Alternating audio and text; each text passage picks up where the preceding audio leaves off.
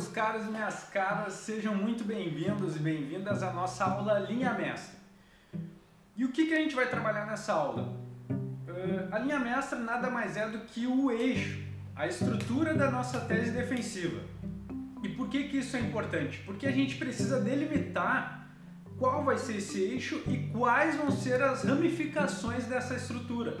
Por quê? Para a gente não chegar lá no júri começar a trazer para os jurados provas aleatórias para desconstruir a tese acusatória, sem dar para eles um contexto que conecte todas essas, todas essas provas, esses elementos.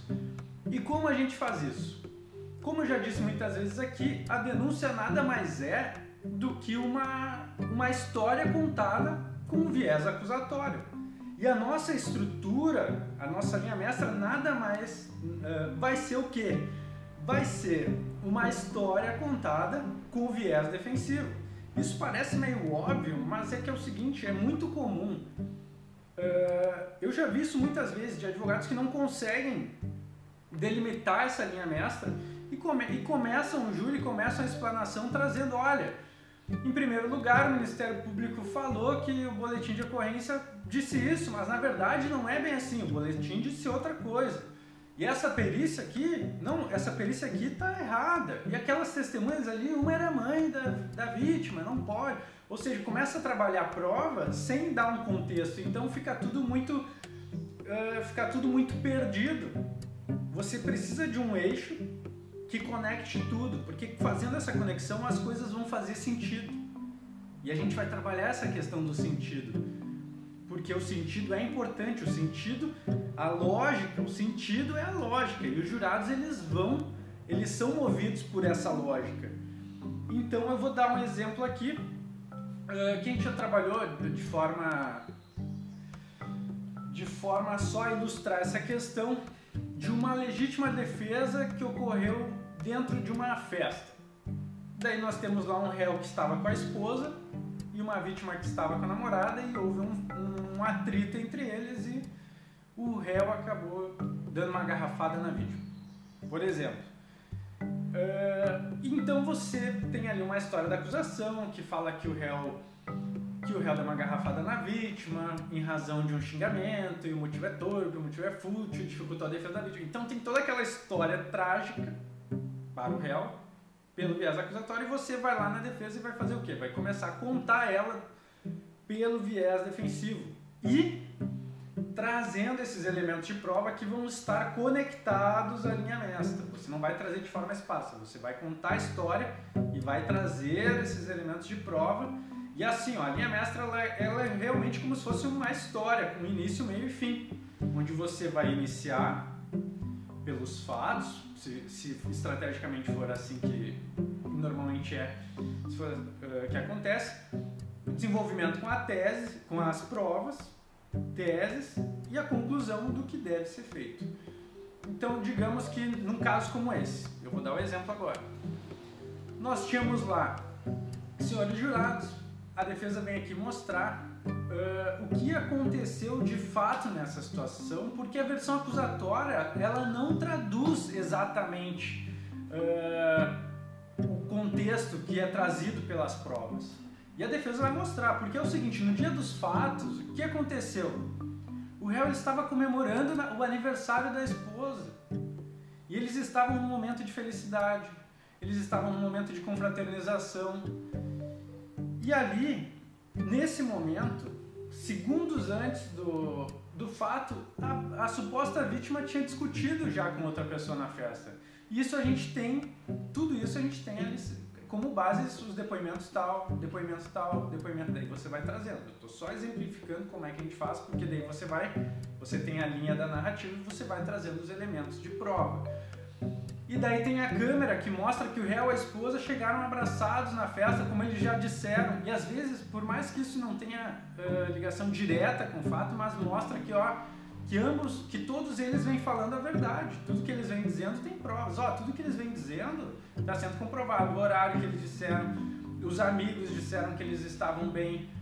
Já a suposta vítima, inclusive amigos dela, disseram que ela já estava alterada, que, ele, que, ele, que a vítima e a namorada tinham tido uma briga pela tarde e ela já vinha com esse sentimento, com essa angústia, com essa vontade de, de beber, de extravasar, enquanto o réu e a esposa estavam comemorando ali o aniversário. Momentos antes, e a gente pode ver nas câmeras da página tal, da mídia tal, eles estavam abraçados. E por que, que eles estavam abraçados? E aqui eu vou abrir um parênteses para mostrar a importância do detalhamento da narrativa em alguns aspectos, nos aspectos de trazer uh, aspectos emocionais e sentimentais dos envolvidos no caso. Fecha parênteses. O réu e, as, e a esposa estavam abraçados momentos antes do fato, e os senhores sabem por quê? A esposa disse que logo após uh, as felicitações de aniversário, logo após cantarem parabéns, eles se abraçaram e fizeram uma promessa. Fizeram a promessa de nunca mais deixarem um ao outro. Fizeram a promessa de que aquele amor, de que aquele sentimento, de que aquela alegria que eles estavam compartilhando ia ser o começo de uma história ainda mais feliz que eles iam viver no futuro. Tanto que o réu e a esposa, e ambos disseram, e ambos vieram a plenário e confirmaram se emocionaram a ponto de chorar de felicidade, de felicidade. Então, aí a gente começa a pensar qual é o sentido de alguém num momento de alegria, de felicidade, querer uh, querer agredir outra pessoa, querer partir para cima de outra pessoa, porque não havia qualquer razão para isso.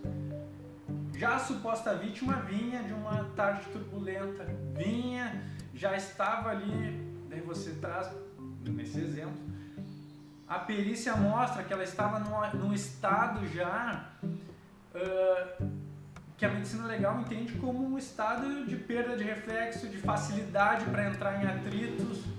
Qual que era o qual que é, olha, olha, vamos enxergar o, o ânimo dos dois a suposta vítima ela estava amargurada, estava com raiva, estava querendo descontar aquilo em alguém. É isso que aconteceu. E o réu não, ele estava ali num momento de felicidade, ele estava ali uh, compartilhando um momento de extrema alegria com a esposa. Um momento em que eles se emocionaram só pelo fato de estarem juntos. Um momento de êxtase quem em sua consciência nessa situação, isso tudo está comprovado pelo depoimento tal, câmera tal, perícia tal, daí você vai trazendo. Porque você está contando a mesma história, só que agora trazendo suporte probatório defensivo. E muitas vezes o próprio acusatório uh, ajuda. Ou seja, a linha mestra é isso: você ter uma linha de raciocínio e trazendo os elementos. Não trazer os elementos para mostrar essa linha raciocínio você faz isso, você faz isso de forma ordenada. E o próprio detalhamento dessas histórias, qual que é o sentido deles? Se eu falar para os senhores, imaginem agora, não preciso nem falar, imagine. Se eu falar para os senhores o seguinte, uh, elefante rosa, um elefante rosa, escrever com um elefante rosa em cima de uma bicicleta. A imaginação dos senhores, ela vai ela, ela é mais rápida do que a sua capacidade de, de querer ou não visualizar isso que eu acabei de falar. Então você. Existem casos raros até que é difícil, são difíceis de acreditar. Mas quando eu digo isso, você já imaginou um elefante rosa em cima de uma bicicleta. Então o que, que a gente faz? Quando a gente traz esses detalhes, a gente faz o jurado imaginar e muitas vezes até sentir o que estava sendo sentido. Você faz ele visualizar, você dá elementos para ele visualizar o que você está falando. Você vai para um campo além da palavra. Você vai, você entra, você de fato entra na cabeça dele e faz ele visualizar aquelas questões. Isso facilita, facilita com que ele compreenda para que aquilo faça sentido. E o sentido é extremamente importante, porque o sentido da lógica, da lógica, o jurado é movido pela lógica. Olha, faz sentido faz sentido isso que o defensor está dizendo. E, e, pelo que ele diz, realmente, os depoimentos falaram isso. E daí você faz isso até de forma a, a encaixando. E o jurado vai fazer isso, ele vai encaixando com os elementos que você dá. Por isso que não é interessante você já chegar lá e dizer, olha, o réu foi agredido pela vítima e não foi a vítima, e não foi. Uh, e não foi o contrário. Você não tem que trazer as conclusões antes, você tem que trazer, você tem que construir uh, a história de forma que o próprio jurado comece a fazer daquilo um quebra-cabeças e ele mesmo chegue à conclusão do caso, do caso ou daquela análise da, de prova. Porque uh, existem estratégias de persuasão que dizem que as pessoas elas aceitam melhor argumentos que elas mesmas que elas mesmas chegaram à conclusão. Não foi o jurado que chegou à conclusão, foi você que levou ele por esse caminho, foi você que narrou de forma a ele chegar a esse caminho. Mas na cabeça dele foi ele que chegou. E se ele chegou, faz muito mais sentido porque faz muito mais sentido para ele. Daí a importância de nós fazermos uma narrativa que traga os elementos probatórios para que tudo faça sentido, para que não, você não jogue provas aleatórias. É muito comum disso acontecer, gente. É muito comum, eu recebo muito esse questionamento de colegas que não sabem por onde começar. Olha, eu sei a prova, sei as testemunhas, quem está errado, não sei por onde começar. Daí eu pergunto, tá, e como é que você começaria hoje, Júlio? Olha, eu ia dizer o seguinte, que a testemunha tal é mulher do cara e que não dá para acreditar nela, porque aconteceu isso, porque não sei o que. Porque... Ou seja, já começa a trabalhar a prova sem contextualizar a história. Você precisa de uma narrativa, você precisa contar uma história, você precisa de um eixo para estruturar a sua defesa com esse viés para poder trazer as provas como se fosse uma árvore. O tronco é o eixo e os galhos são as provas, são as ramificações. Elas vão estar conectadas eixo, tronco, não ao contrário. Isso vai fazer sentido, isso vai fazer mais sentido para os jurados. Uh, apresentação de grupos de provas. É muito importante a gente verificar, e eu já trabalhei isso aqui, se toda prova do processo tem que ser trabalhada. Porque existem provas, existem processos que, que a produção de prova é extensa, é muito grande. Mas não é só porque é produzido que a gente tem que usar. A gente tem que ver, olha, de acordo com a minha narrativa, com a minha estrutura, qual a relevância que essa prova tem. Como eu costumo trabalhar nos meus casos. Eu, eu separo grupos de prova. Grupos de prova que eu chamo de principais, que são provas determinantes, que são provas que eu não posso deixar de trabalhar e grupos de provas secundários, que eu muitas vezes não, não foco em trabalhar elas no primeiro momento e uso elas para fazer uma espécie de fechamento da tese. No seguinte sentido, olha, a defesa já, já provou, já mostrou e ainda tem mais. Eu nem toquei nos seguintes aspectos, daí vou lá faço um fechamento com essas provas secundárias. Mas no sentido, mas por quê? Por que isso? Porque se não der tempo de trabalhar elas, eu já trabalhei o que é importante. Eu já trabalhei o que é relevante. E tem muita gente que se perde nessa de querer apresentar toda a prova que existe no processo. Isso é muito comum. Então, se existe muita prova importante, você pode separar grupos de provas, grupos de perícias, grupos de testemunhas. Grupo de testemunhas, mostre para o jurado, olha, aqui nós tivemos exatamente 15 pessoas que falaram a respeito disso nós temos 20 pessoas. Você trabalha grupos de prova. Ao invés de trabalhar uma por uma. Claro, se, o tempo que você tem e a quantidade de prova é pequena, você pode esmiuçar uma por uma. Mas, se você tem muitas provas, o interessante é focar nas que importam e separar o restante em grupos. Separar que importa em grupos, de repente. Uh, e o que não é falado importa. Quantas vezes cada pessoa foi ouvida? Quantas pessoas foram ouvidas? É muito comum, gente. Você tem um processo lá que houveram 50 depoimentos desde a fase policial. E o MP está se baseando em um depoimento da irmã da vítima, de uma pessoa que não presta compromisso. Ou seja, dessas 50, desses 50 depoimentos, e essas questões de análise de dados, de estatística, quando os jurados veem, eles olham, quando eles veem, eles conseguem, para eles isso também constrói uma lógica. Olha, 50 depoimentos, somente a irmã da vítima falou. ninguém mais falou da situação. Uh, 1.500 horas de interceptação telefônica.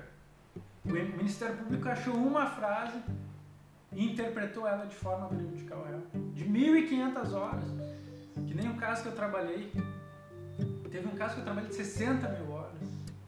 E olha, esse, esse caso foi interessante porque tratava o meu cliente pelo, por um determinado apelido.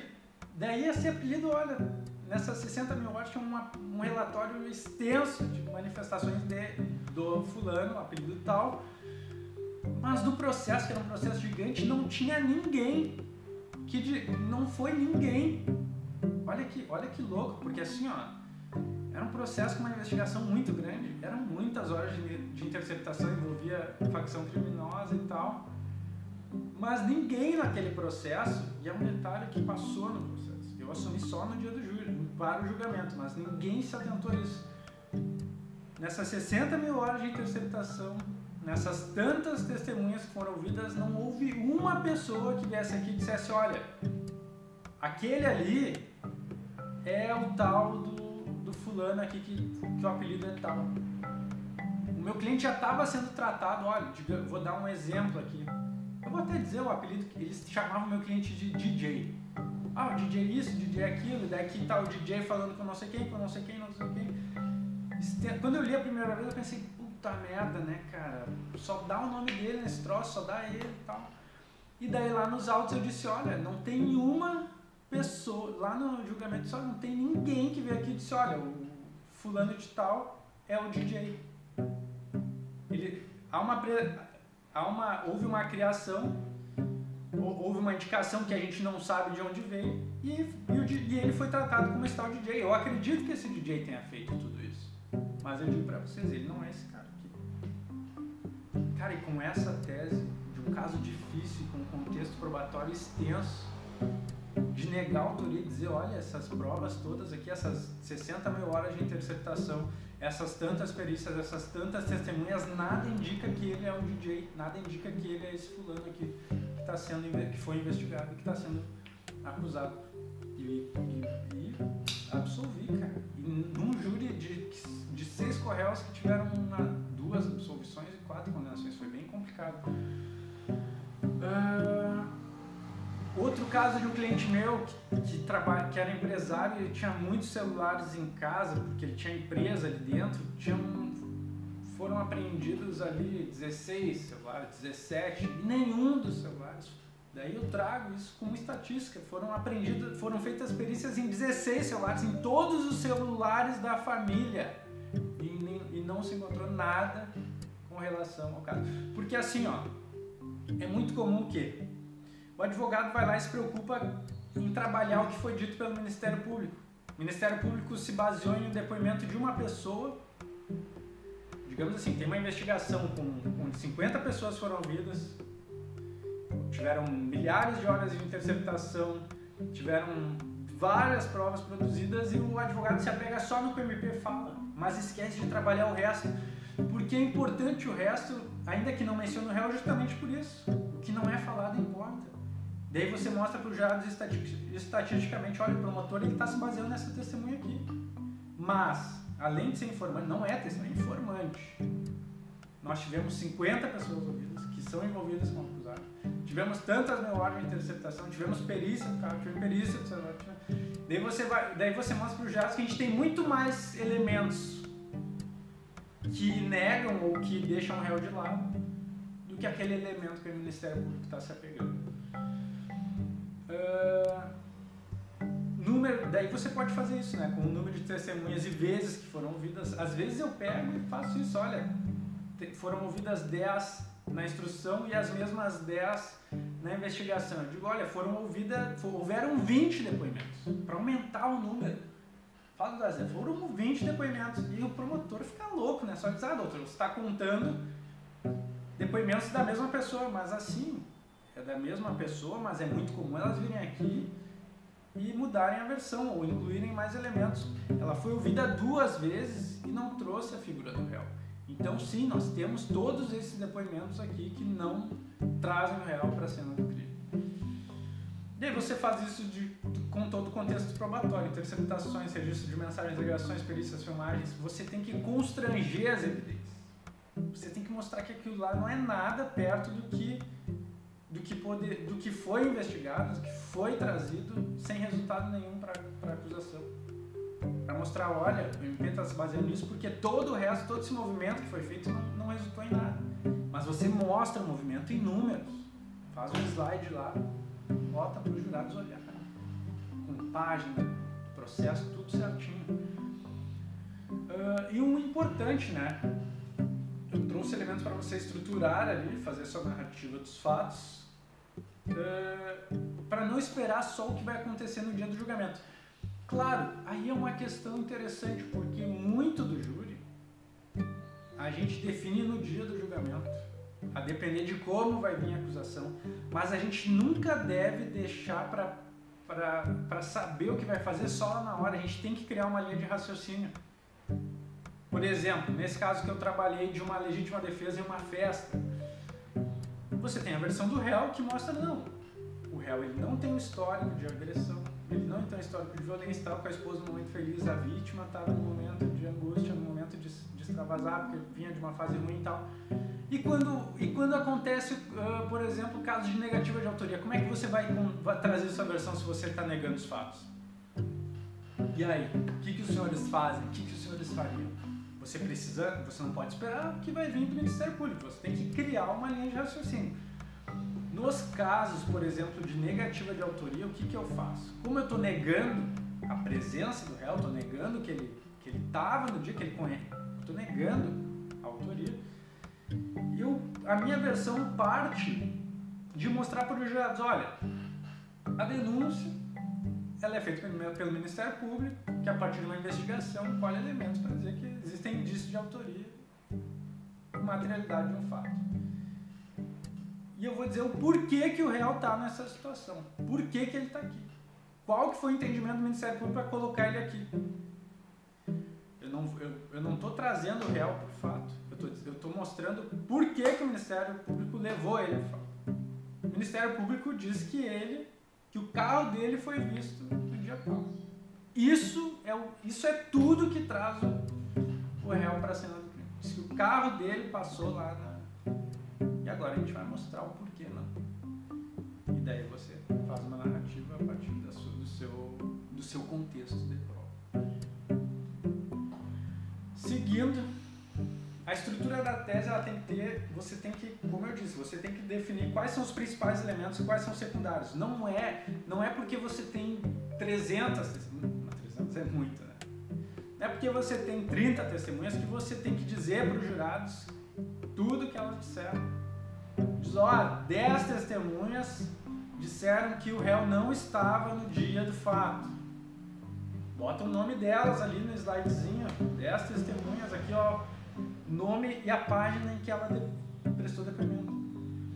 E aquelas que, e aqueles que, aquelas que são relevantes, muito importantes, você bota, olha, até essa testemunha aqui disse isso. Você bota o trecho ali, tira do documento, cola no slide o trecho que, que é importante, o que, que é mais importante. Tem que definir o que, que é prioridade, qual prova é prioridade.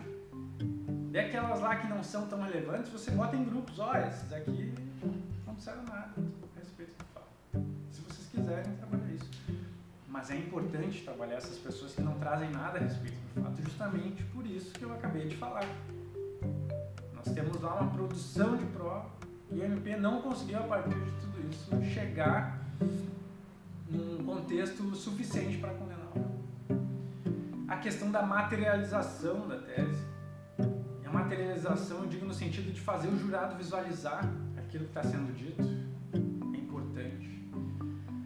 Uh, gente, olha, uma das coisas mais legais do uma das coisas que eu mais digo para os colegas é o seguinte: o jurado, você tem lá, às vezes tem muita gente aqui que vai trabalhar em comarcas que os processos são digitais, outras processo, com marcas de processo físico. O processo pode ter 500 páginas, pode ter 300 páginas, pode ter 10 mil páginas. O jurado não sabe o que, que ocupa parágrafo e o que, que ocupa 30 páginas de processo. O jurado não sabe o que é grande e o que é pequeno dentro do processo. E nós, advogados, temos esse poder de fazer uma frase se tornar algo grandioso e fazer uma perícia daqui a pouco que é contra nós algo pequeno. A depender da ênfase que a gente dá. E muitas vezes eu usei trechinhos de depoimento, usei trechinho de boletim de ocorrência, trechinho de perícia e trabalhei aquilo como se aquilo fosse. Olha, aqui, como se, jurado, se, se os jurados pudessem visualizar ali um processo de mil páginas, eles iam achar que esse trechinho tem 300 páginas, da ênfase que eu dou e da como aquilo é importante.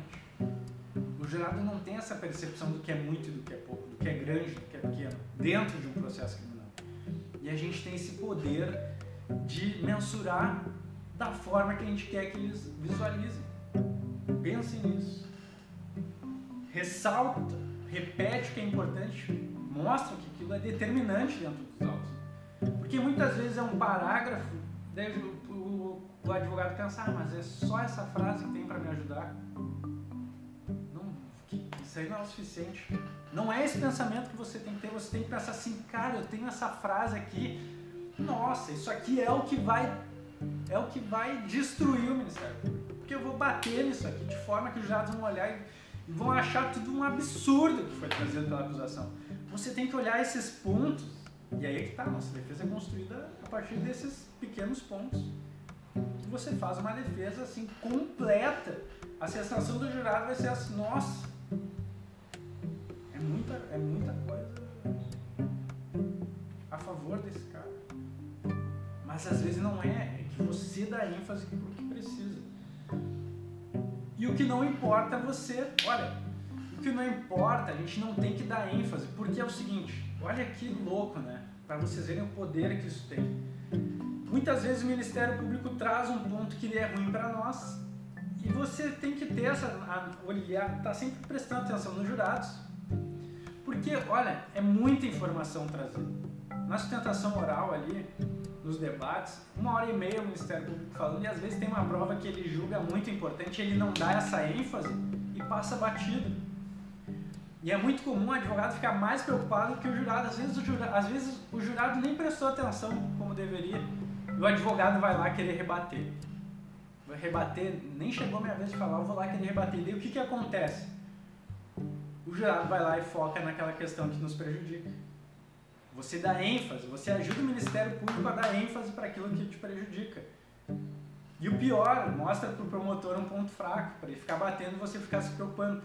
Gente, uma vez eu trabalhei em um caso, um processo gigante, e tinham mais, não sei quantos mil, quantas mil páginas de apenso, e numa dessas páginas, em algumas delas, estava a denúncia de um crime cometido pelo meu cliente, uma tentativa de homicídio.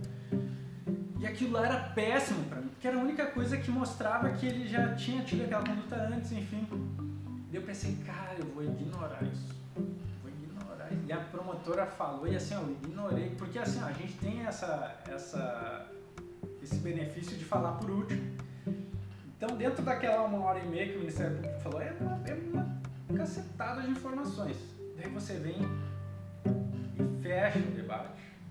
Ainda que tenha réplica e réplica, é você que vai terminar o debate. Então, faça com que o jurado esqueça aquela informação. Traga e dê ênfase para o que importa para você. Porque às vezes tentar explicar algo que nos prejudica pode fazer os jurados darem ênfase para aquilo e às vezes a gente não consegue explicar. Tem coisas que a gente não consegue explicar no júri. Tem provas contra o nosso cliente que às vezes não tem que trabalhar. Tem que dizer, porra, cara, ele fez isso. E a depender do caso, às vezes é interessante você simplesmente se fazer de louco e não dar ênfase para aquilo. Porque, como eu falei, você tem que mostrar o que importa. Gente, isso acontece inclusive ali na instrução plenária, quando o promotor começa a ficar batendo ali no corréu, não no seu cliente, no corréu, e você quer ser o combativo, vai lá, ah, doutor, o senhor está errado. Não, o promotor nem te enxergou, nem enxergou teu cliente, deixa. Porque depois você pode até levar isso para o debate, olha, vocês podem ver, parece que foi, a acusação foi só pro, pro corréu ali. Eu nem me manifestei, só o advogado ali, o promotor para os senhores verem, verem que a prova mesmo está ali. já sai daquela, daquela posição. A gente tem que cuidar para não dar ênfase para o, que, o que nos prejudica. Porque além de mostrar para o promotor um ponto fraco, a gente vai mostrar para os jurados que aquilo ali é um ponto fraco também e que eles focam naquilo. Às vezes é interessante você. Mas claro, se você vê que, aquele, que aquilo ali causou um peso, um mal-estar, alguma coisa tem que ser feita. Mas assim, por experiência, já fiz dezenas de júris. Por experiência, quando eu, às vezes o promotor fala uma coisa que para mim que é a pedra do meu sapato e eu não mostro isso, não mostro para ele, eu ignoro aquilo e ele não dá ênfase para aquilo, os jurados deixam passar e ali o que me, podia me ferrar acaba não gerando efeito nenhum. Uh, e como eu disse, às vezes é melhor ignorar do que ressaltar um produto fraco, acabei que eu acabei de dizer. Uh, a coerência, coerência na tela, a gente já falou de coerência da defesa, coerência da, da versão do réu, e daí eu trouxe exemplos de, de alguns casos. Eu tenho, trouxe o exemplo de um caso em que os meus clientes eles negaram, eu também assumi esse julgamento, assumi só o julgamento, não fiz a instrução, e eles negaram o fato na, na delegacia, negaram na instrução. Cheguei no dia do júri eles queriam continuar negando. Eles tinham roubado uma joalheria, tinha filmagem, eles tinham ido com roupa de, de segurança, tinham, foram pegos com as roupas, tinha tudo. Olha, a prova era perfeita de que eles tinham cometido aquele roubo mas não existia prova suficiente de que eles tinham tentado matar os policiais, porque a história da acusação qual que era? Que eles tinham roubado a joalheria e na fuga teriam trocado tiros. Então eles foram denunciados, pronunciados por terem tentado matar tantos policiais. Três, quatro tentativas de homicídio, de homicídio contra policiais. Só que não tinha prova dessa tentativa. Os carros da polícia não tinham marcas, as armas dos que estavam com eles não estavam desmuniciadas. Então, assim, eu falei para eles: olha, vocês têm que dizer que roubaram. Não tem como negar, é inegável. E daí eles tinham preocupação no seguinte sentido: olha, eram três correios. Ah, mas a gente sempre negou até agora. Eles vão achar, eles vão achar que, que é a gente e eu expliquei: olha, vocês negaram até agora, mas se vocês negarem aqui hoje, vocês vão comprometer toda a defesa, porque a gente ainda tem essa chance de dar coerência para a tese. Vocês têm que assumir que fizeram, mas a tentativa a gente vai negar, vai tentar afastar. E teve o, caso, o caso também de, de um réu que, que ele tinha. A acusação era de tentativa de homicídio num lugar em que era uma boca de fumo. Ele tinha ido comprar drogas e tinha um inimigo ali e eles começaram a trocar tiros. E o réu não queria dizer que estava indo numa boca de fumo, ele não queria porque ele achava que ia, que ia dar uma impressão ruim para os jurados. Só que daí ele ia acabar perdendo a coerência da tese, porque não fazia sentido ele ir num lugar qualquer encontrar um inimigo, porque se não fazia sentido, o sentido que faria, a, a lógica seria de que, de que ele foi até um determinado local para achar esse réu. Então eu queria desconstruir essa lógica e mostrar, não, não foi até lá para achar esse ele foi lá porque era uma boca de fumo. Motivo pelo qual a vítima também foi lá. Então não, não, ele não foi com esse propósito de encontrar a vítima. Ele foi, acabou encontrando e ali. Ou seja, a ideia era criar coerência e desconstruir essa lógica. Uh, em relação, daí você vem nessa estrutura, trabalha até subsidiária, subsidiária afetamento qualificador. A gente vai trabalhar isso na aula própria. Então eu vou passar aqui para a seguinte questão. Trabalhando esse contexto, você mostra, você traz para o jurado esse aspecto da verossimilhança das alegações. O que é a verossimilhança das alegações? A gente nunca vai saber o que aconteceu. A gente nunca vai poder voltar no tempo e visualizar, enxergar de fato o que aconteceu, se foi desse ou desse modo. Mas a gente pode saber o que mais se aproxima da verdade, o que mais se parece com a verdade. Isso é verossimilhança. E o que é mais verossímil? agora eu volto para aquele exemplo que a gente deu, que eu dei no começo sobre uma legítima defesa num caso de festa, numa festa. O que é mais verossímil? Daí aqui, olha, presta atenção nisso. Aqui você, isso normalmente eu faço nos fechamentos. Quando eu fechei ali minha apresentação da prova, fechei a tese, eu faço isso. Eu explico a história de novo e narro ela. O que, que é mais verossímil? Eu explico justamente assim, olha, a gente nunca vai saber o que aconteceu, mas a gente pode saber o que é mais verossímil, o que mais se aproxima da verdade. E eu quero que os senhores reflitam a respeito disso. Eu quero que os senhores reflitam a respeito de uma pessoa, uma pessoa de bem, uma pessoa sem histórico de violência que vai comemorar o aniversário com a esposa, eles entram de mãos dadas naquela festa, eles encontram os amigos, eles já estavam felizes, já ficaram ainda mais, eles cantaram parabéns, eles passaram uma noite incrível, terminou parabéns, eles se abraçaram, eles se apertaram e olharam um nos olhos, um olhou nos olhos do outro, com emoção, com carinho, com sentimento com aquele sentimento de que quer bem, de que quer viver pro resto da vida, eles se olharam e fizeram uma promessa de amor. E eles se emocionaram e choraram de felicidade. Então o réu, então a vítima que já estava no momento ruim, num dia ruim, que já estava alcoolizado, esbarra no réu, começa a criticá-lo, começa a agredi-lo. E o réu sem saber o que fazer, porque ele está ali com a esposa, com, com uma das coisas mais preciosas que existem na vida dele. A única coisa que ele pensou naquela hora era em proteção. O instinto de proteção dele e dela. E ele vê o rosto dela apavorado, sem saber o que fazer. Naquele momento que era maravilhoso, simplesmente virou um terror. E ele age de forma a proteger a vida dessa pessoa, a vida dele. E agora eu quero que os senhores tentem visualizar a tese acusatória e façam o silêncio. E façam o silêncio. Por quê? Porque o silêncio ele vai fazer os jurados. O silêncio também. O silêncio também é argumento. Você vai fazer os jurados refletirem. O que, que eu fiz com isso? O que, que isso significou? O que, que para mim isso significa? Expliquei, olha só, eu narrei a história de forma detalhada, até coisas muitas vezes que não estão bem assim nos autos, mas você está contando de forma mais tentando narrar de forma mais específica os detalhes daquela, daquela situação, porque assim você está fazendo o jurado entrar junto. O jurado está vendo, olha, está vendo os dois ali, está vendo os dois entrando na festa, está vendo os dois conversando com os amigos, está vendo, está vendo, está vendo, aí você silencia e ele fica ali. E o pior, você silencia e pede para eles imaginarem a versão acusatória. Só que o Ministério Público não fez esse exercício com eles. O Ministério apresentou a acusação, falou isso, falou isso, mas não fez esse exercício de, de conduzir eles assim nessa história. Porque como é o fechamento, eu não estou mais trabalhando a prova. Estou trabalhando a situação diretamente. Já mostrei a prova, não preciso mostrar mais agora. Eu estou só levando jurados para a festa levando jurados para a mesa do meu cliente, pro, pro meio dos amigos ali, estou fazendo o jurado tá ali vendo os dois se abraçar. E quando eu peço para eles imaginarem a versão acusatória e deixo eles pensarem, o que, que eles vão imaginar? Eu acabei de contar uma história para eles imaginarem, eu acabei de conduzir eles numa história para eles imaginarem. Se eu pedir para eles, agora eu peço para que os senhores imaginem a versão do Ministério Público.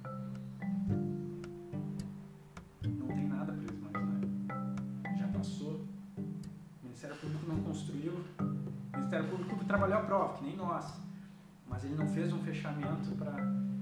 Tem promotor hábil que faz, mas é raro. Isso para mim é matador, gente.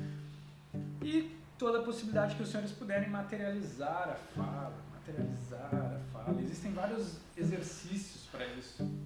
Você exercitar a imaginação do real, tanto essa de narrar, de, de conduzir os jurados, às vezes trazer o réu para perto dos jurados, para eles sentirem, para eles verem, a depender do caso. Tudo tem que ser feito de forma estratégica. Eu botei aqui o caso do meu réu que era manco, que a acusação disse que ele teria fugido, mas e eu falei, olha, ele não consegue nem caminhar em plenário, pedia para ele ir num lado pronto.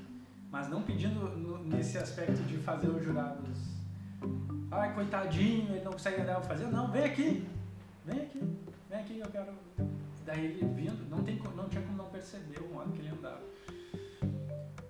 Um capacete, leva um capacete, junte um capacete, leva um capacete para colocar na, na cabeça de uma pessoa para ver, olha, é possível reconhecer alguém uh, que está de capacete, com uma viseira escura. Uh, eu faço esse exercício de parar na frente do réu os jurados tirarem a figura do réu e colocarem aqui, na frente dele, coloquem aqui uma figura que vocês respeitam, uma figura que vocês amam, que é uma figura que não está livre de, ser processada criminalmente. Faça esse exercício para eles visualizarem, imaginarem.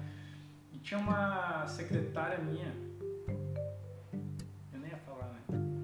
Eu falei que era secretária. Ela teve um conhecido dela que tinha, teve um problema com a justiça e ela disse que ela me acompanhou muito júris e toda vez que, ela, que eu fazia isso, ela dizia, olha, toda vez que tu faz isso no júri eu lembro do fulano. Eu, eu imagino ele ali. E por mais que eu saiba que ele fez e fez, eu quero que ele, que ele tenha uma pena justa. E toda vez que tu faz isso, eu, eu lembro do fulano. Distância. Como o jurado pode se situar de distâncias? Uh, que nem eu falei já numa aula, você olha no mapa do Google, vê, tenta ver se.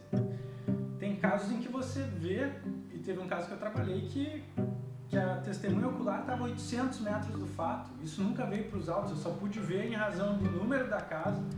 E ela disse que morava na esquina, eu fui lá no Google, vi a distância.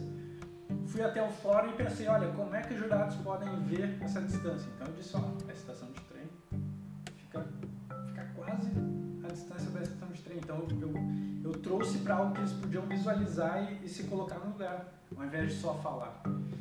Para eles verem e sentirem como seria, como, não ser, como seria difícil de fazer aquilo, como seria difícil de reconhecer naquela distância. Uh, já levei faca de mentira, altura, você tem que fazer essas demonstrações para que os jurados visualizem. Porque o falar muitas vezes passa, muita coisa passa, mas quando ele visualiza, entra aquela questão da lógica que eu falei para os senhores e para as senhoras.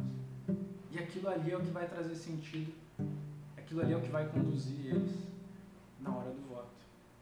Leva a cena do crime para o plenário, seja por uma enquete ou seja por leve alguma coisa que, que demonstre é que isso depende muito do caso em concreto, mas mas você, a ideia é essa, leve o jurado para a cena do crime, leve o jurado, faça ele enxergar o que aconteceu.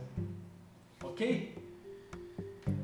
Assim encerramos a nossa aula. Muito obrigado por me acompanharem aqui.